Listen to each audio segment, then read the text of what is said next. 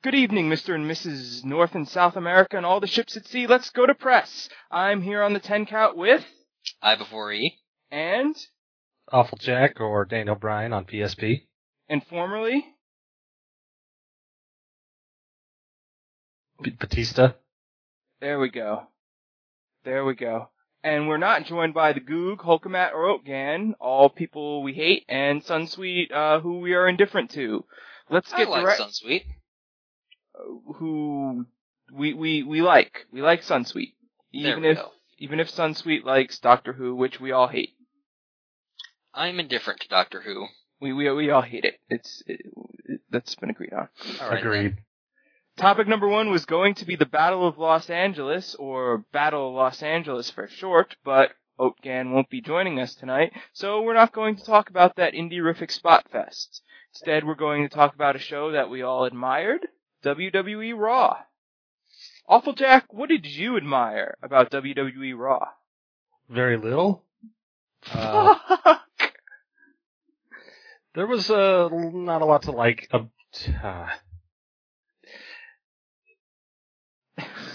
I like how both times I threw it to Raw, he dropped.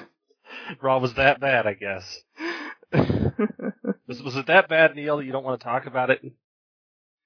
Neil, are you there? Yes, I am. Okay. We're just going to keep on trucking. Everybody who's listening, the call just dropped on us for Neil Jacoby, a.k.a. I4E, a.k.a. Frankie Muniz, his biggest fan.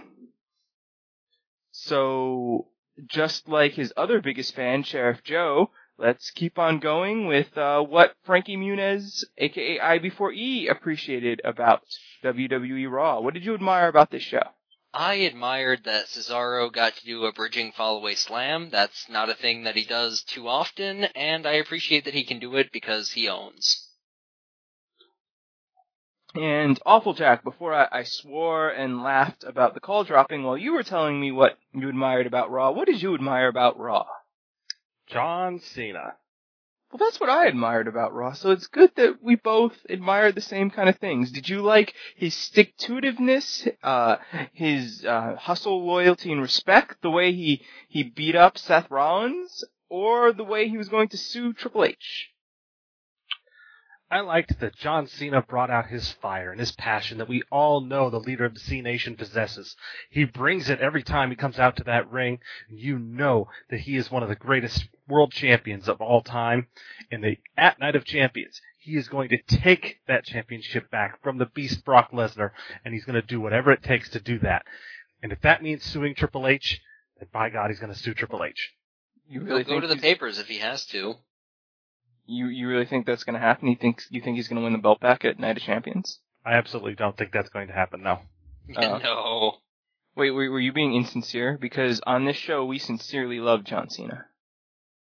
John Cena was the best part about Raw, and I'm not being in any way insincere about that. Well, that's good. Or Paul Heyman. Now, I've heard that there may have been some minor problems with Raw. What would you say were the minor little things about Raw that you may not have liked? The minor things? The minor thing. Literally anything with Brie or Nikki Bella. Literally 99% of the show was not very good. I mean, most of it was just kind of, mediocre or below average. The Bella segment was just trash. Well, tell me about the Bella segment. What happened on this Bella segment? Treat me like I may have been one of those people out there who decided not to watch Raw, just hypothetically. Oh, I envy those people. Anyway, Stephanie McMahon came out to the ring, and she said that she admired Nikki... Oh, wait a minute. No. Wait. I gotta go back. The show started out with these... What was it called? The Bella Experience or something? Growing Up Bella, I believe. Growing Up Bella. It's like they would throw to it before commercials, and they had this weird, ominous music playing, and then it would show Nikki Bella in a confessional, and she would be talking about awful things Brie Bella has done to her, such as killing her boyfriend. No, well, he didn't. Well. Brie Bella didn't kill her date. She stole her date after a school dance when they were in high school. She never saw him again, but she was desperately in love with that man. That's not true. She saw him one more time. Oh, that's right. That's right. She did say she never saw him again, and then she said, I saw him with Brie. So wait, she contradicted herself. Oh my God, are you serious? Yes. There's a lot of contradictions on this show. Hey, you know what they should have called these segments? Garbage. Saved by the Bellas? Yes, that is what they should have called them. Garbage, I agree. No, Saved by the Bellas. Oh. And then they had more of them, and they were all basically the same premise. Brie Bella did some awful thing. She destroyed Nikki's car. I forget what the other one was. I think there was one more. And it was just, like, so overwrought and dramatic that it was just sickening. But I think that was the point, is that you were supposed to be like, wow, this Nikki is... I don't know what's wrong with her. And then Stephanie comes out, top of the 10 o'clock hour, and she says that she admires Nikki Bella, and that, you know, Nikki Bella is this, whatever, she's this great person or whatever. So she brings Nikki out, and she's going to give Nikki a shot at the Divas Championship. And she's talking about how that's great and whatever, that's whatever, best for business, you know, the usual stuff. And then Brie comes out, and about halfway down the ramp, Stephanie starts screaming at Brie Bella about how she doesn't get to use that theme music anymore. Cut her music off. From that point forward, that's only Nikki's music. So the feud is partially about music. And then she gets in the ring, and Nikki Bella starts screaming at her about how she needs to quit because that would show that it's not all about her. Nikki's whole thing is that it's all about Brie. It's always all about Brie, and Brie is always hogging the spotlight. And she started, you know, railing on about Daniel Bryan or whatever, and then Brie said, you know, well, all you want, Nikki, is the Divas Championship, yada yada yada. And then AJ Lee came out, which I've never been so more excited to see AJ Lee, because this segment was terrible and because Brie and Nikki are not very good at acting. And AJ came out and said, I think I'm the number one contender and something like that. And then Paige came out and she was like, well, you can't talk about the Divas Championship without the Divas Champion or whatever. And then AJ and Paige started bickering, and then Brie and Nikki started bickering some more, and then Nikki started yelling at Brie, why don't you quit? Prove that it's not all about you. Quit, you know, yada yada. Quit. You just need to quit. And then Brie turns around and just attacks Nikki, and that was the segment. And well, no, wait, no, that wasn't the segment. AJ eventually, and in the process of knocking down Nikki, Nikki also knocked down Paige, so the Divas Championship was on the ground. AJ picked it up, and then she went over and was standing next to Stephanie, I don't know, almost teasing like they were going to have a match or something. And Stephanie demanded that AJ hand over the Divas title, and so she did, after acting a little crazy. And that was the end of the segment, and it was just dreadful, like 10 minutes of Raw. Well, that sounds great. Wow. Yeah, doesn't it sound just like the best thing? Yeah, it... Oh, and the crowd didn't care and chanted boring. Ooh, that sounds good. How boring do you think the crowd thought it was? Their utter silence and chants of boring implied that they thought it was extremely boring. That's good.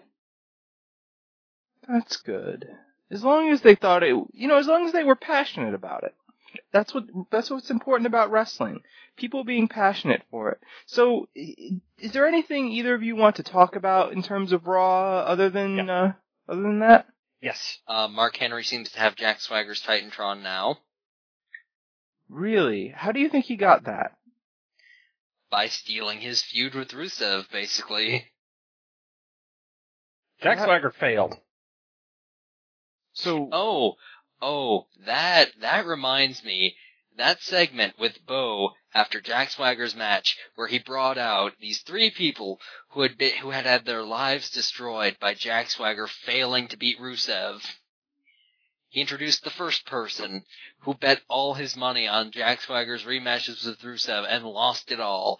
The second person, a tailor from Italy who moved to this country to set up a business, but Jack Swagger losing destroyed him so much that he failed his citizenship test and has to move back and has to be deported back to Italy. And the third person, a woman whose son idolized Jack Swagger, respected Jack Swagger, wanted to grow up to be Jack Swagger. His hopes were destroyed, and now he wants to be like Vladimir Putin when he grows up. Just three examples of how Jack Swagger losing to Rusev has destroyed the American consciousness. What a loser. Jack Swagger. It sounds like Jack Swagger has been more destructive to the American dream than anyone since Bruce Springsteen.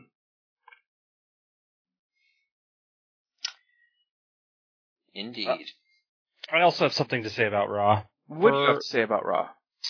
They, in the opening segment, which was basically that Bella segment, but with men and less drama. They were arguing about Triple H said that he didn't think the John Cena versus Brock Lesnar rematch was best for business because he didn't want to see John Cena get destroyed again or whatever. I'm not even sure what he said. Triple H flubbed more lines here than he usually does, and that was weird. And then everybody came out that was in the main event, Roman Reigns and Jericho was out there, and then they had Randy Orton and whatever his name is, Kane, Demon, Corporate, whoever he is this week. And they were talking like whoever won the main event would be the one to face Brock Lesnar. If they didn't say that, they made you believe that's what that meant, because Triple H said, you know, as far as who's facing Brock Lesnar, who's the number one contender, well, we'll just have to see who stands tall at the end of Raw.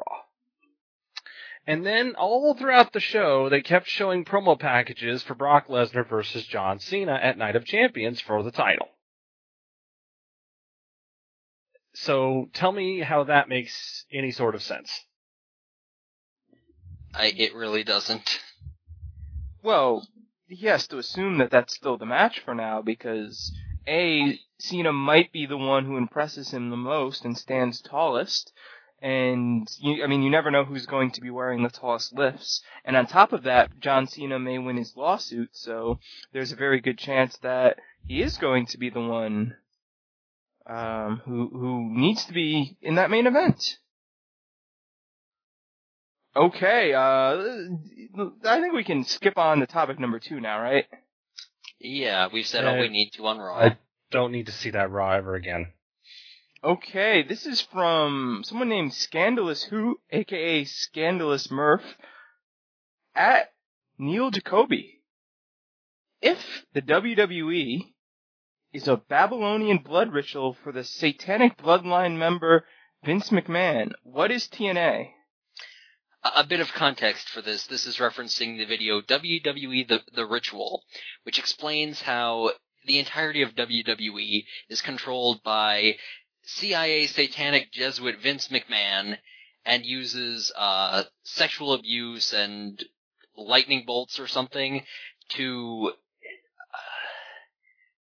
pledge its wrestlers to Satan. The most important thing about this video, I think, is that you have to understand that all wrestlers are homosexual, and the rest of them, included in this all wrestlers who are also homosexual, is that they also harass and do horrible things to the female wrestlers. So because of this joint heterosexual, homosexual abuse within all wrestlers, WWE is a satanic ritual. Yes. And I think most shocking of all, I guess it is alleged that WWE may be fixed.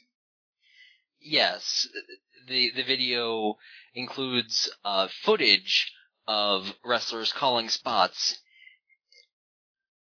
including the segment from, I believe it was WrestleMania 26, where Batista is heckled by a kid in the crowd who says, "I hate you," and he says, "I hate you too." This is This is given as evidence that WWE is fixed.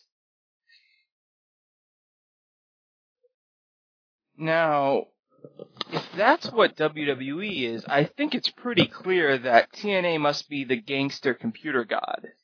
Yes, the Frankenstein gangster computer god arm of Dixie Carter's Panda Energy.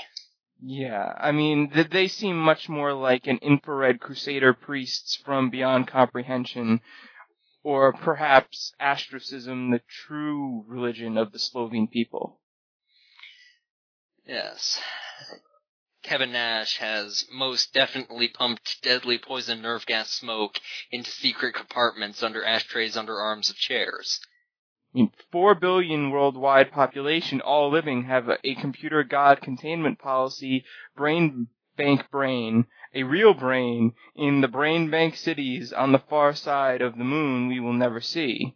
Primarily based on your lifelong Frankenstein radio controls, especially your eyesight, TV, sight, and sound recorded by your brain, your moon brain of the computer god activates your Frankenstein threshold brainwash radio, lifelong incubating conformist propaganda, even frightening you and mixing you up and the usual don't worry about it for your setbacks, mistakes, even when you receive deadly injuries.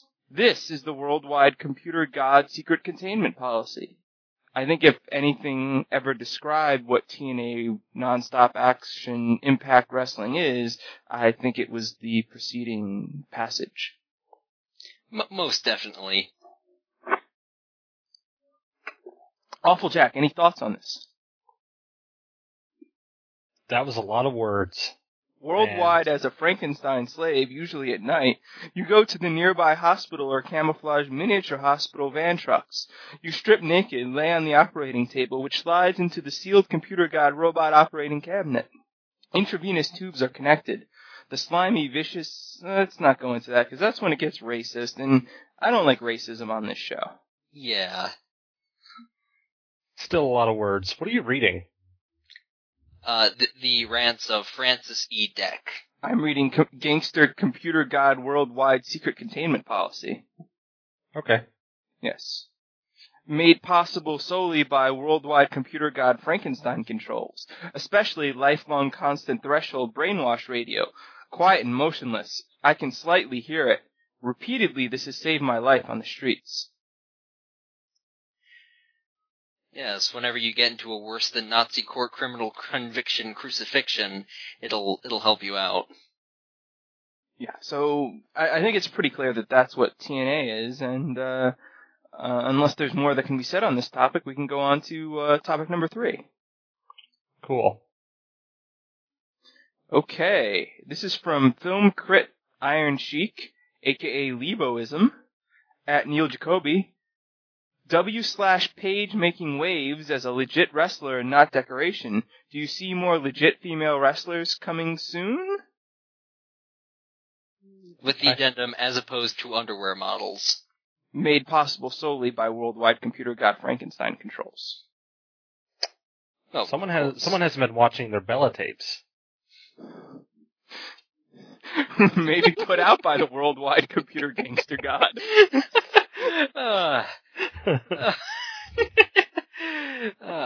We watched via Frankenstein Eyesight television playback. Are you guys putting together sentences or just spouting words? I can't tell. There are periods at the ends of the things we're saying. Okay. And also exclamation points. You won't shut me up forever with my secrets. I think we're going to get more legit wrestlers coming soon, but unfortunately the next 3 months may be hijacked by less than legit wrestlers who have already come, namely the Bellas and possibly more Stephanie McMahon. And there was a Total Divas match tonight because that's back on starting Sunday. Oh, and there's a new season? Yep. And Sunday. Guess what? That was one of the few things I got to see on Raw. Ah, good for you. Yeah, that was on either during a commercial break or before unauthorized The Saved by the Bell story started. Well, it was mercifully short. Had a terrible ending. It did, as did most of the matches on Raw. Yeah. Any thoughts on female wrestlers?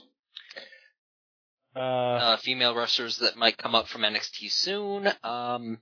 Charlotte shows a lot of promise, as does Bayley. People seem to be fans of Becky Lynch, even though I've not seen a match of hers. Is that the former Rebecca Knox? I believe so, yeah. Yes. Having what's-her-name as the trainer certainly is promising. Sarah Del Rey. Sarah Del Rey. I almost said Samantha Del something, so that helps. And, yes, Vanessa Del Rio, head trainer of NXT. Yes. Having her down there gives me a vote of confidence for the future, but until Vince McMahon is gone, I don't have much confidence really. But we'll see. Neil? I thought I'd already given my piece. I was just seeing if there's anything else you wanted to say. No, I'm done. Okay. This is from Hootgan, a.k.a. Oatgon, at Mongo_ebooks. Did WWE actually contact Michael Sam about any of this before running those promos, or are they just hoping for the best? Given that they announced in the latter one that he will indeed be on next week, I assume they cleared it with him beforehand so they wouldn't be just putting out an open invitation that will never be picked up on. I thought they said in that last segment that if he accepts their invitation, he will have an open mic. Yeah, if being the operative word. Which made it sound like they are just saying this for publicity and hoping that maybe he decides to show up. I mean, they're putting it on actual TV, not the one YouTube video where Jack Swagger and Zeb Coulter dropped kayfabe and shot on Glenn Beck. So, I mean, they might be serious about this. Now, is there any indication he's a wrestling fan? Not really, no. I don't think so. I mean, I'm not the biggest football head. I know of Michael Sam. I know that he is openly homosexual, and that is unique in the world of football. That's about all I know. And, well, they told you that on Raw. So, I guess I could have figured that out on Raw, but I knew that beforehand. But that's all I know. And so... But I did see the promo segments where they said that he may be there if he accepts. So I don't know. My question would be, if he really does not show up, what do they do in replacement? Act like it never happened. Just act like it never happened. Not bring out somebody else. I don't think they would do that. I don't think like Damian Sandow is going to come out as Michael Sam. Dow. But do you think that this might have anything to do with WWE being a Babylonian blood ritual for satanic bloodline member Vince McMahon? It might have something to do with the homosexuality part of it, but not much to do with the Steve Austin giving Generation X members and inspiring them to live up to Aleister Crowley's credo that do what you will shall be the whole of the law. No. I mean, to be fair, I think when they did that whole thing with Glenn Beck last year, they did actually invite him to Raw, on Raw. But that's why they started the whole thing, actually. Right, because they wanted to invite Glenn Beck to Raw, and then he didn't show up, so they did that as the replacement. They sent Zeb and Swagger to Fox News offices or whatever to find Glenn Beck. And when they couldn't find Glenn Beck or whatever, they just looked like fools, but whatever. But I think the first thing they did do was invite Glenn Beck to Raw on Raw. So this is sort of similar in that way. Okay, well, I think we have another question from Hootgan, a.k.a. Oatgon, at Mongo_ebooks. Why won't Hulkamat face me? Because Hulkamat is a coward, and you are a much more formidable opponent than Mike Quackenbush. After spending the weekend at Battle of Los Angeles, who would want to face Oatgan? I think the correct answer is Hulkamat has never two-sweeted AJ Styles. It's a select group. Yes.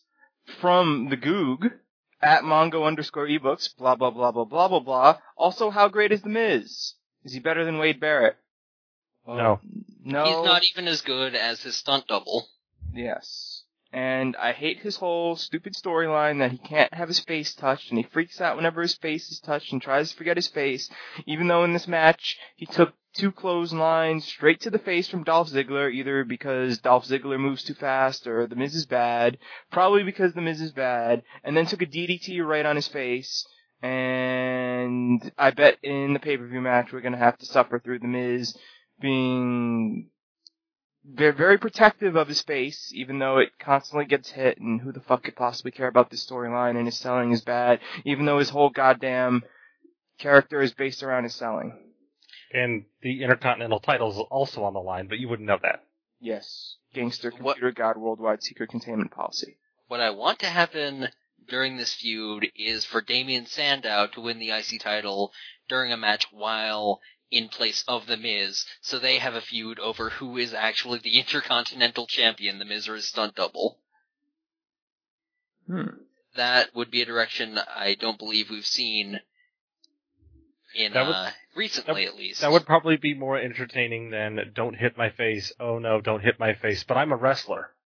Yeah, that would be less entertaining than when they did it with Shawn Michaels and Rick Martel. Well then, I think that's enough in terms of WWE questions, and we should answer some real questions. Fair enough. Let's stop being nice and start getting real. Yes, I think one of the major topics of internet discussion in the last few days has involved a certain something in professional wrestling, and that is Paragon Wrestling. Where the big boys play. Where the big boys play. It's one of a kind. Paragon owner Mike Chase says the others may have tried something similar, but never something this deep, complex, and engaging. There's a scoring system. Based on years of research and development, the Paragon League is rooted in a scoring system that will determine the rating of a competitor. There's even an actual computer software customly created for the Paragon point system. Time limits matter. If the time runs out, the scores each competitor earns during a match determine the winner. Shoot. So stick to your time, boys. They're seasonal. Paragon League Wrestling runs in a seasonal system. Every season has a postseason, and one Paragon League champion is crowned every year. But they're still traditional titles. The Elite Division Championship and the Ironheart Division Championships are defended throughout the regular season. Winning and defending the championships earn you significant point boosts. There's an actual rulebook. The founders of the Paragon system found that a rulebook was needed to keep everything regulated to intent. At over 20 pages long, it can also act as an information source for the rules of traditional pro wrestling. There's no room for cheating. Cheating will cost you. Get caught in any kind of situation deemed unprofessional, and it could earn you some serious penalty points. Never a good thing for any competitor trying to get ahead. If your goal is to compete for and win championships, competitors are strongly urged to follow the rules. There's divisions. The Paragon competitors must compete to maintain dominance of the divisions that they fall into based on their rating. Competitors may find themselves in a different division after every match during certain stretches of the regular season. The 2 singles championships are considered equal. The Elite and Ironheart championships award their champions the same amount of points. The difference between them are that the Elite Championship is harder to get, but the Ironheart Championship is harder to keep. The tag team division is significant. The tag teams will shine bright at PLW events, and the individuals on the teams will also benefit in their singles careers based on what they achieve as a team. Competitors who are struggling in the Quest division could often find success with a teammate. Winning the tag team championships earns competitors significant points in the singles division as well. The booking team will often have no control.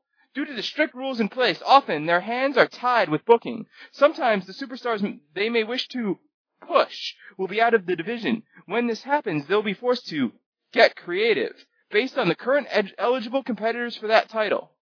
Fans will have access to all of the data as it happens. After the first event, the Paragon League website will launch the Paragon Data Center. There, fans will be able to explore all the stats and review detailed analysis of all the competitors in the Paragon League. The league is legit. They have formed the company in all the proper ways. It's a real company paying real taxes. So, if you were wondering, no, it's not going to be one of those fly-by-night deals. And if you stick your opponent's head in the cotton candy machine for a full rotation, you win the season. Yes. What's the season? A gift certificate to Golden Corral? I assume the Paragon League Championship. Okay. Let me read a choice quote from this.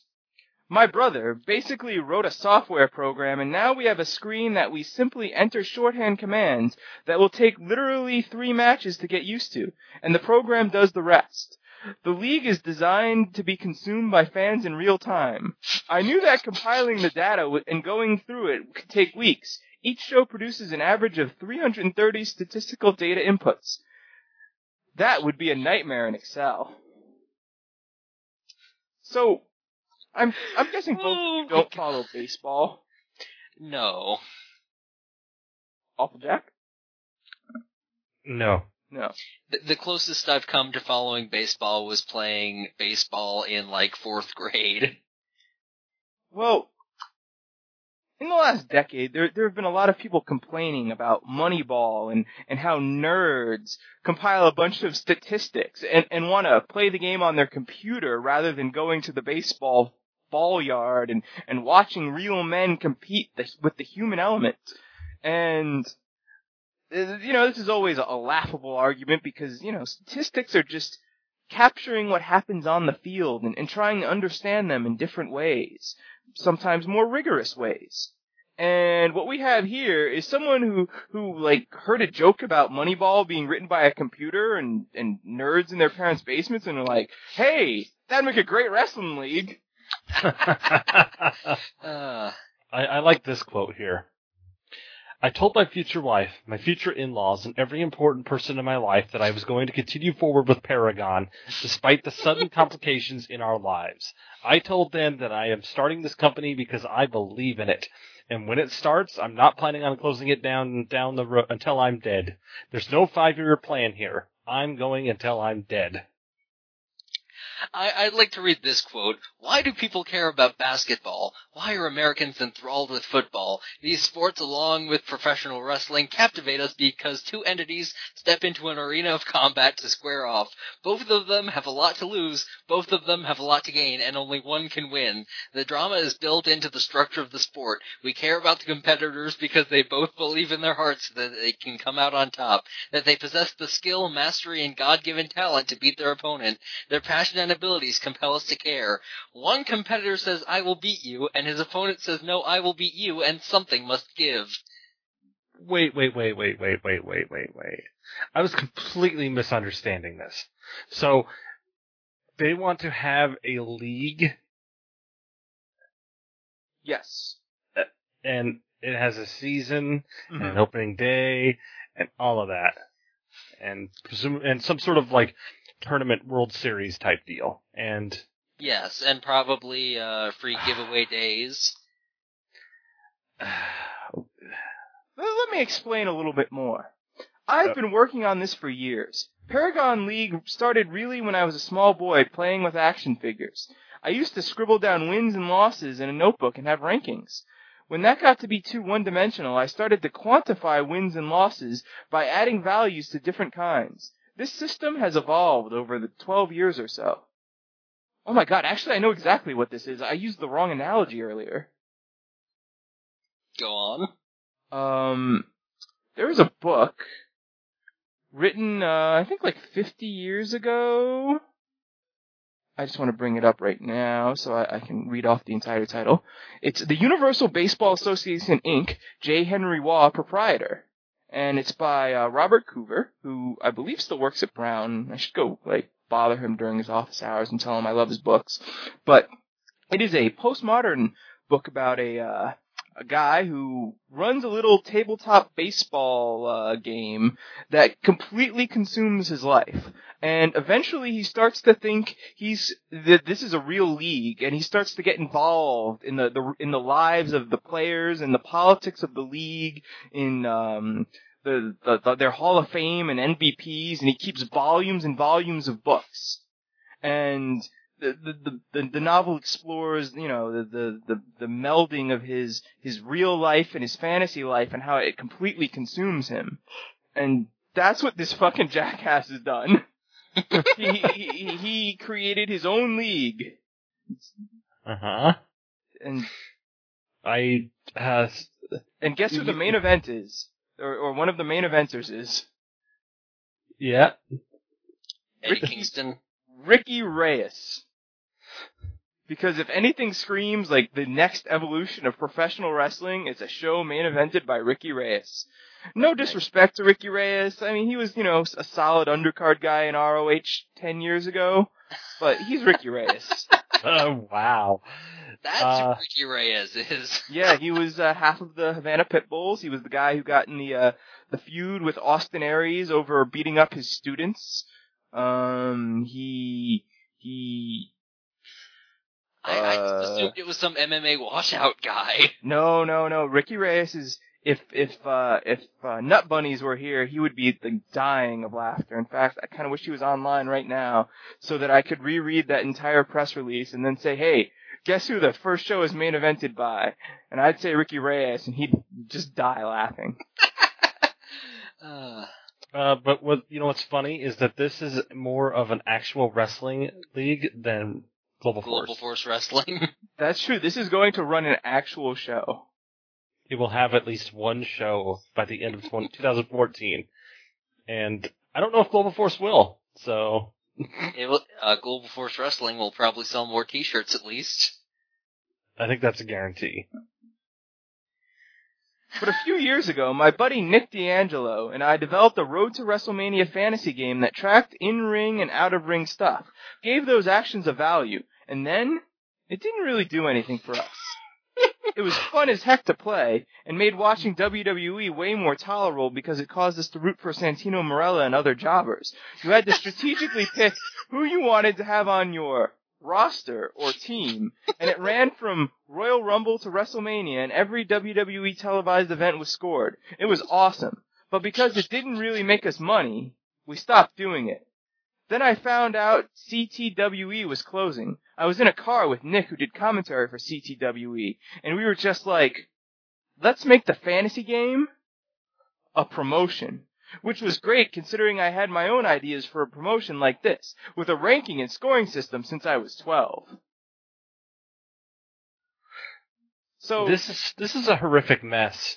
So this guy wasn't satisfied with not losing money with his little WrestleMania fantasy game. Right. Decided he had to up the ante and lose some real money with an independent wrestling show. This guy thinks he is going to make money promoting indie wrestling. What? Okay. Assuming this guy isn't depleting his savings with Paragon League, what idiot bank did he go to that gave him the money to put up and pay the talent? I think that's the real motivation behind putting together this rule set, because by the time he's explained it all to the loan agent, they're just so bored and out of it that they'll just approve it. What? I mean, maybe he's put up his own money. I mean, let's see. What would... I don't know how much... I can't imagine these talents are, making a lot of money, but you got to pay him something. You got to rent the arena. Yeah, I'm trying to think how much it would take. I mean, maybe between the two of them, they've been able to put together like $15,000 and venue talent and insurance. Yeah, I'm sure you could run a show for that. That's not unreasonable. I guess, why didn't he just, pursue the fantasy thing? He could have made that into, an online game and maybe made some money on that. I don't know. Well, I don't know if you paid attention while I was reading the 13 things you need to know about Paragon Wrestling, but he's an idiot. Well, I know, but like that, his fantasy thing sounded cool as a video game, as a wrestling league. That sounds like it's really stupid and is going to lose him a lot of money. So yeah, I could actually see his stupid WWE fantasy thing being pretty easy to convert into like a kind of a generic wrestling fantasy game that people could then apply to things, and he could somehow maybe make a few dollars at it that way. Because it seems like something that, like, a lot of other people have tried, and, I mean, there's gotta be some fucking idiots who play it, and you know, maybe offer some sort of, like, subscription service that isn't all that much money, but, you know, you could make a little extra cash off it. I'm not saying that would be his business, but make something off of it, and not start a wrestling league in 2014 like an idiot. Yeah, there is. Oh, there is no money in indie wrestling right now. There's one more quote from this article that I think I should read. Computer god, computerized brain thinking, sealed robot, operating arm, surgery, cabinet machine, removal of the most frontal command lobe of the brain. Gradually during lifetime and overnight in all insane asylums, parentheses, after computer god, kosher, bosher, 1 month probation period, end parentheses, creating helpless, hopeless, computer god, Frankenstein, earphone radio, parroting puppet, brainless slaves, resulting in millions of hopeless, helpless, homeless, derelicts in all USA, Olim, cities, and Soviet slave work camps. Not only the hangman, rope, deadly gangster, parroting puppet, scum on top, know this top, medical secret, even worse than racist stuff. From deaf Ronnie Reagan to USSR Gorbachev, know this, oy vey, computer god containment policy, top secret! My Skype cut out, and by the time I came back, you finally finished. But, yeah, well, the Paragon Wrestling League just sounds like the dumbest thing in the world, and if he wants to die, and that's the only way that the league goes out of... Oh, that's that cricket. Sorry. And that's the only way it ends... I can't really go out and kill it right now. Then, well, he's probably gonna... He should probably get his affairs in order. Because I don't think that company's lasting more than a couple of months at most. Yeah, I don't know. I can't see them keeping up that scoring system for... Past its first month? I'm just looking at the financials. I guess I don't know how much money it takes to run this wrestling league, but I imagine it's not cheap to rent venues and pay talent and do all that stuff and advertising. And you know, so I just don't see the viability of this league beyond a few months at most. They're gonna run one show. Yeah, they'll run their one show. It's booked. So look at the way they're promoting this show. Let me read a couple tweets, because I think we need more Paragon League coverage than anyone else on the internet, which I think we achieved with the first minute that we spent on this. But anyway, let's just add to our little buffer. This has become the Paragon Wrestling Podcast 10 count. This is more interesting to talk about than Raw. Actually it is. At Paragon League, 84 people have said they're attending #Paragon1. Don't miss out on the beginning of something special. Facebook.com/event/3198535. 84. Wow, are they renting a public library? I mean, that's for an unknown league. I guess that's not terrible. That's not great though. It's not enough to where you can run a promotion regularly, I don't think. I mean, unless he's like running like one show a year, like WrestleCade or whatever. Well, there's two important things here. One is that anyone else who has ever promoted events knows that if people have confirmed on Facebook as going, they're going. It's got those people guaranteed. Absolutely. Those 5,000 people that never came to my birthday. But there's also constant growth. That last tweet was August 22nd. Let's take a look at their update on August 21st. Okay. Paragon League. Only 83 people have clicked going on Facebook. Let's make that 83,000 or close. Facebook.com/events/319853. Dude, you need to be looking at your ticket sales, because those are the people that are going, or at least giving you money, even if they're not going. Doesn't he have access to his ticket sales? It looked like a PayPal button. Surely he has access to that.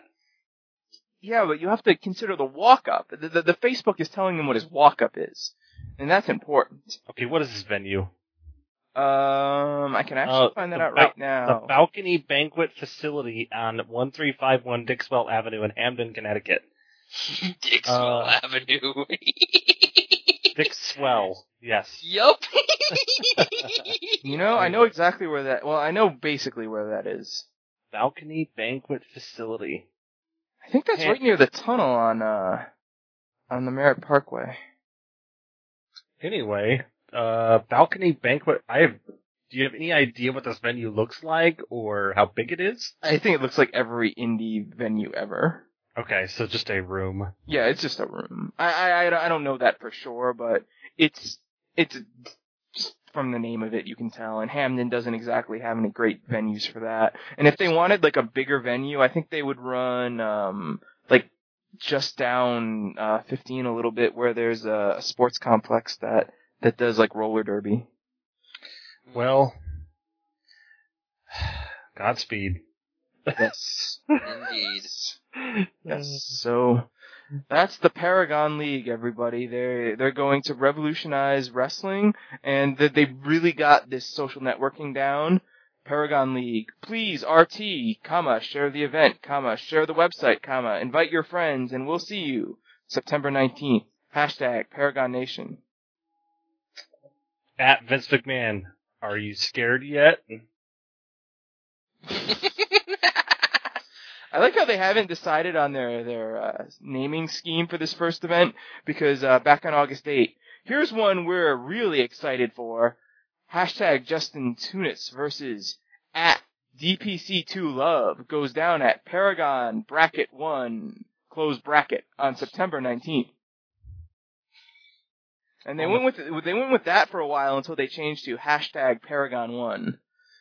Oh. Yeah, on the poster or whatever, it just says Paragon1, so they're going with the UFC naming scheme. Yes. Are there brackets? Wait, let me take a look at that poster again. No brackets, just it's all in a box. Ah, so they switched to the box. They got to think outside of it though. So Well, Paragon itself is outside of the box. It's in more of a rectangle. Then again, I guess rectangles can also be boxes. Yeah. But Reyes versus Fury, they are outside of the box. They are, except for their heads, which have been cut off by the box. Anyway, do we have any other topics? Well, what do you guys think of the match Scumbag Nation versus The Influence? The Influence, not the bad ones. Those are some pretty cool names. I reckon... Oh, no, I'm more looking forward to Milk Chocolate versus Cam-Ann Connection. Cam-Ann Connection. What?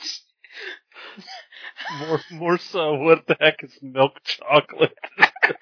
Or the Minuteman versus WRECK. You're forgetting that the one in minute is a one.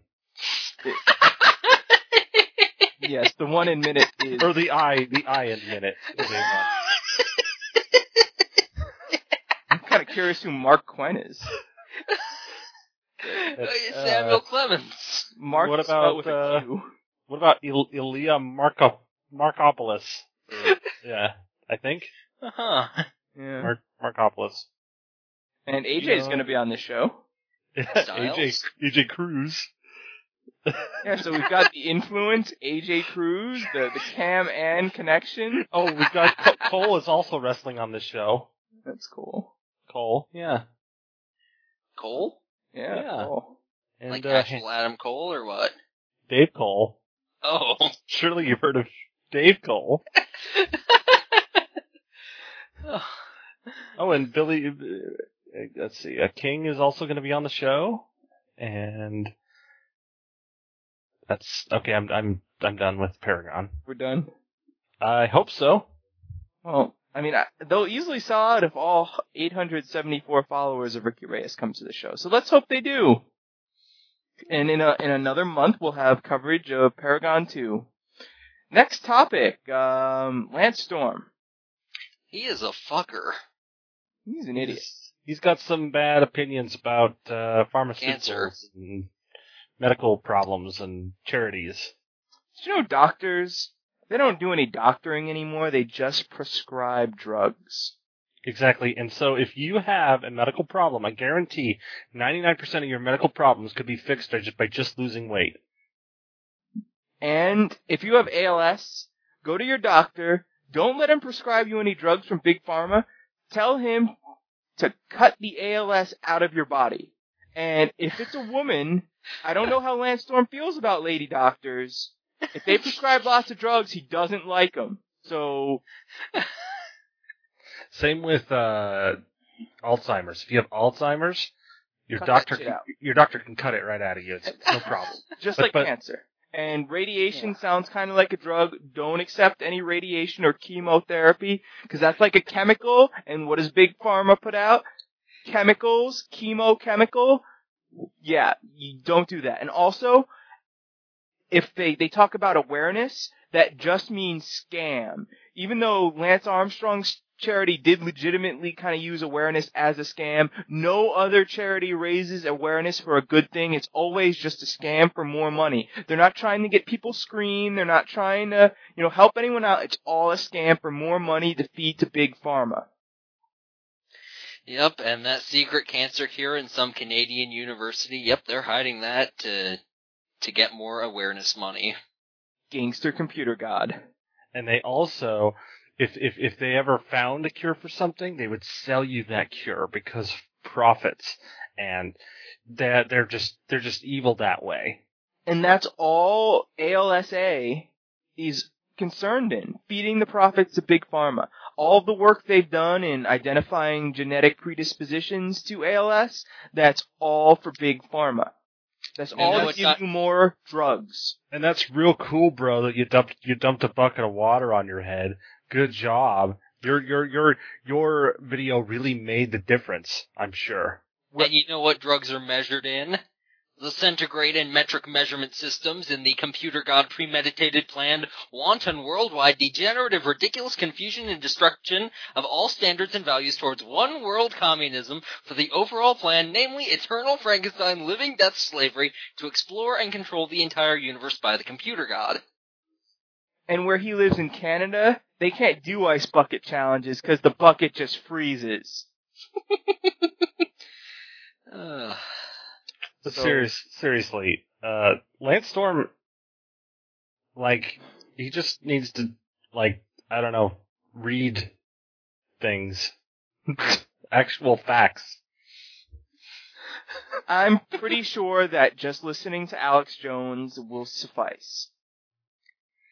That's all the facts that he needs, mister. I mean, how much money did the ALS charity, ALSA, or whatever it is, charity generate after the Ice Bucket Challenge blew up? A lot more, right? Wait, the bucket blew up? No. The bucket. This might be involved in another conspiracy theory involving WWE, namely that they are a part of the Illuminati and helped predispose the world to the 9/11 terrorist attacks, which they were planning during the Mega Powers versus Twin Towers feud. Also, Sting was involved in that. The Twin Towers are going to come crumbling down, come crumbling down, come crumbling down. So this ALS blowing up, this could be part. Lance Storm was right. Hashtag ask questions. Hashtag no bucket challenge. Exactly. So, awareness doesn't mean anything. I guess I shouldn't wear my Lance Storm Calgary, Alberta, Canada t-shirt out tomorrow. Sucks, because it was the last one left because it was a medium, and no one at an ECW show would, wear a medium. And I really liked Lance Storm in ECW, but... Yeah. it's kind of making it hard for me to wear that t-shirt that I've worn literally 3 times in the last 15 years. 3 times too many. Yeah, I'd say 2 times too many. I mean, I went into the bathroom and put it on during the show, and that was definitely, a good time to wear it. Yeah, probably. Yeah. Plus, it makes my chest look really good. It's nice and... It's a nice fitting t-shirt. It's nice to have shirts like that. Yeah. It's really great to have shirts like that. So, Let's see. Do we have any other topics? We talked about The Miz. Someone asked us, will John Cena overcome the odds? But that was kind of already answered. Oh, from Hootnumsky, a.k.a. Nianunbi. At Mongo _ ebooks. Least favorite commercial that has ever constantly played during Raw. Chrisley? I've got one. Is it Chrisley? No. During tax season last year, they were airing these horrific Jackson Hewitt commercials. Yep. And they were just bad. But the worst commercials don't air during Raw. They air during TNA. Damn it. So it's yep. But you know where the best ads are? Daytime ROH court TV. Shows. ROH TV. GSN also has horrible ads. The new Life Alert ads. Oh, bad. Yeah. Ugh. I refuse to watch GSN because they have basically removed all classic game shows from their lineup. And that sucks. It's basically the Family Feud channel anymore. Mm-hmm. Yeah, I used to be from... Well, it used to be at night I could watch good game shows from about midnight on, and then in the afternoon I could watch good game shows. Then it was like 2 a.m. to 3 a.m., and now it's just from like 9 a.m. to 11 a.m. So fuck you, GSN. Yeah, they have like a 2-hour block of classic shows, and I love Card Sharks. Card Sharks is a great, underrated show. Exactly. Whenever there's someone foreign on that show, they are amazing. And not just in, like, the stereotypical, ha-ha, foreign people are hilarious way. They're usually just legitimately hilarious and really charismatic and sometimes really good at the game. I also enjoy the Password and its many variants. I like Password Plus, not so much the original Password or Super Password. But Password Plus, when it's hosted by Alan Ludden, is spectacular. I wouldn't even mind classic Price is Right or Wheel of Fortune. So. And, of course, Match Game. Oh, yeah. Match Game's a given. Yeah. Especially when they're smoking all over the place. And when Shatner's on. Yeah. And actually, Pyramid is really good in its many incarnations, although I think $100,000 Pyramid is the best of all pyramids. But most of the time, GSN is just Steve Harvey Family Feud, sometimes with some John O'Hurley episodes mixed in. Yeah, and I mean, John O'Hurley isn't bad, but... I mean, he's no Ray Combs, let alone Richard Dawson. Ray Combs, the great Ray Combs. May he rest in peace. Yes, rip Ray Combs. Well, I think we've gone through all the topics. Oh, but I've never seen a Louis Anderson episode. I've seen a couple, they were not good. And the less said about Al Borland, the better. Richard Karn. He doesn't get the same name as Richard Dawson. Oh, okay. He doesn't have the rights to that name. Fair enough. The magazine catalog guy from Seinfeld still hosting, Oh, no, wait. No. Just discuss this. Steve Harvey's hosting it now. I don't know what I was thinking. Did your call cut out for a second? No! Yeah, I was just on Twitter reading that Dick Guy apparently is watching Samurai Cop with the star and some other cast members of Samurai Cop. And I don't know how to tell you this, but we also discovered that they don't show game shows on Game Show Network anymore. I saw that part. I heard that part. Once in a while, they will air the Family Feud TNA episodes, though. And that's fun to watch on its own, because you can count how many are still employed by TNA. And it's always very few. Is it just the beautiful people? I think it's like Christy Hemme. Oh. And she's Anderson. Is she the second longest tenured person in TNA? She may be. Because there's Joe And I don't think there's anyone who's been in the company longer than Joe. Hmm. Oh, wait, Abyss. Fucking Abyss. Oh, yeah. Abyss. Hate him so much. And what about James Storm? Oh, yeah, James Storm. Yeah. He's on the very first. And I guess Robert Roode. Young. Okay, there goes that theory. But Christy Hemme, and I think one of the other beautiful, I think one of the beautiful people is on that show. I think it might be Velvet. And then there's, I think just from the men, it's Anderson. Because they have, like, Matt Morgan and Rob Van Dam. And on the women, they have Lacey Von Erich. Which, why would you bring her to Family Feud? She's the dumbest woman alive, almost. I don't think that's true. You think that was just a character? Maybe. Okay. I mean, she was a Von Erich who got out of wrestling. She couldn't have been that stupid. Oh, and Jay Lethal is also on that show. Oh. And he answers good questions. He answered a question about piss. I can only imagine. I can only wish that he was on there as Black Machismo. That wasn't his get-up, no. Darn. But yeah, no, that's a Steve Harvey episode. So, but I mean, all they had to do was walk across the lot since they film it in Universal Studios. So. But don't they film it in Universal Studios Hollywood? Those episodes, the TNA episodes, were in Florida. Oh, that's weird. At least. Huh. So, and announced who's the intro announcer? Joey Fatone. Really? Yeah. Wow. He's really fallen off. Yeah, his career is dead. So it goes. Anyway, I didn't mean to derail with so much GSN talk, but. Well, then, I guess we're pretty much done, except for this important question from Champ Julius, at Champ Julius on Twitter, at Mongo _ ebooks, why is Tuesday Nitro way, way better than the Nitro on the network? Commercials? Commercials and not edited themes is all I can think of. It doesn't cost $10 to watch. Okay. The answer is because September is Sting month. And while Dave Meltzer may tell all of his fans that you can spell Hall of Fame without Sting, you can't spell September without Sting. Or Big Daddy. Or Big Daddy. You can't spell Big Daddy without September. But amazingly, you can.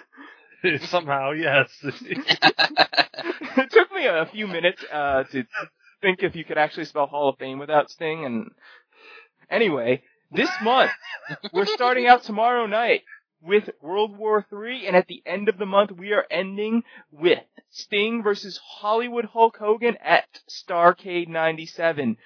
Sting will destroy the NWO forever when he conclusively, definitively, and cleanly beats Hollywood Hogan. The biggest match in WCW history. Wrestling history. Wrestling history. Yes. Sports entertainment. Also sports entertainment. The greatest night in the history of the sport. To celebrate all month, we are running the most Sting programming that you can shake 1,000 black bats at. Holy shit, Drew Gulak just followed me on Twitter.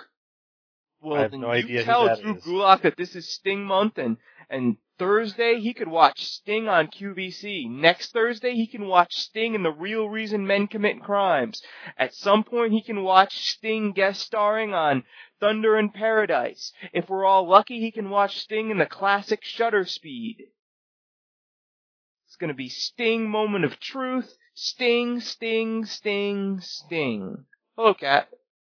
And this would be in Bad Movies Worth Wrestling? Yes, on psp-tv.com.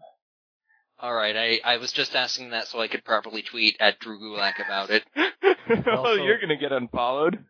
We also have Sting Back in Black VHS.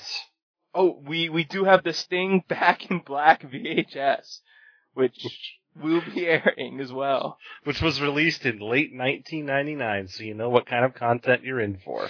Oh, which is 2 years after the commercial for DVDs we saw in the last Nitro.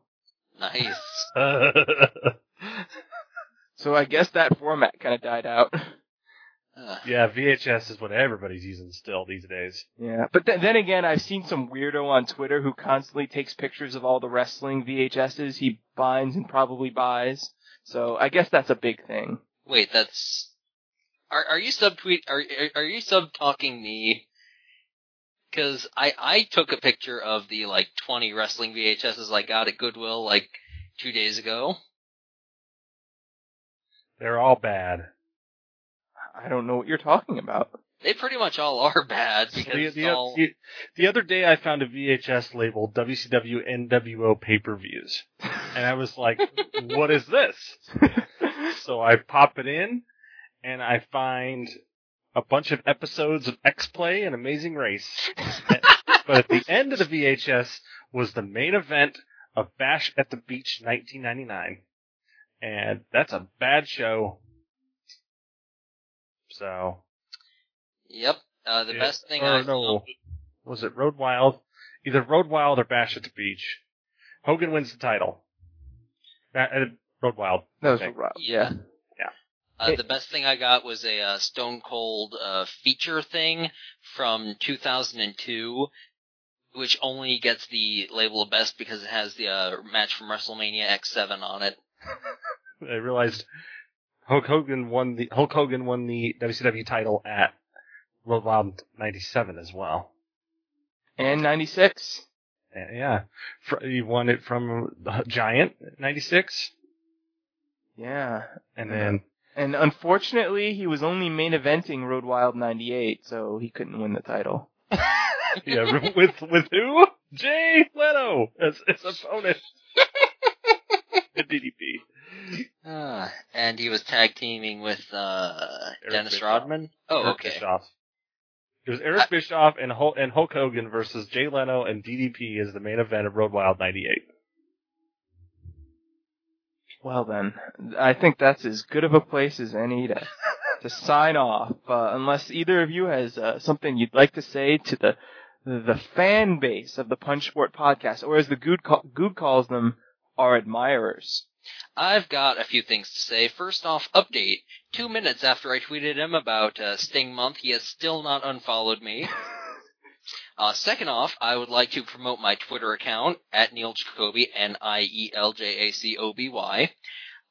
The 1996 WWF versus WCW Let's Play in the Punchboard Pagoda is about to enter its third season. And my podcast, Rex Before E, at www.dickibeforee.blogspot.com, because it was formerly Dick I Before E, because Dick I was formerly the host. And that's basically it. Okay. I guess my plug would be to follow @Manflurry on Twitter. That's my Twitter. And I also just have something to say. I hate it when someone says wrestling is fake. Because it's fake like a Chuck Norris movie. So it's also bad. Yeah. Yep. And there's lots of people constantly repeating stupid memes. Yep. Well, then I guess I would... And there's also 1,000 Years of Liberal Darkness. That too. But I would like to plug my podcast, which is the Punch Sport Podcast, which you can hear every Monday or Tuesday. Well, I guess Tuesdays, because, we record it kind of on a Monday, but mostly on a Tuesday. And you can find the Punch Sport Pagoda, whatever it's called. Whatever. You can find it on the internet. Look it up. And I would also like to plug my Let's Play of Sonic the Hedgehog 2006, aka Sonic 26, or 06, aka Sonic 2006, and you can find that in the Something Awful Let's Play forum.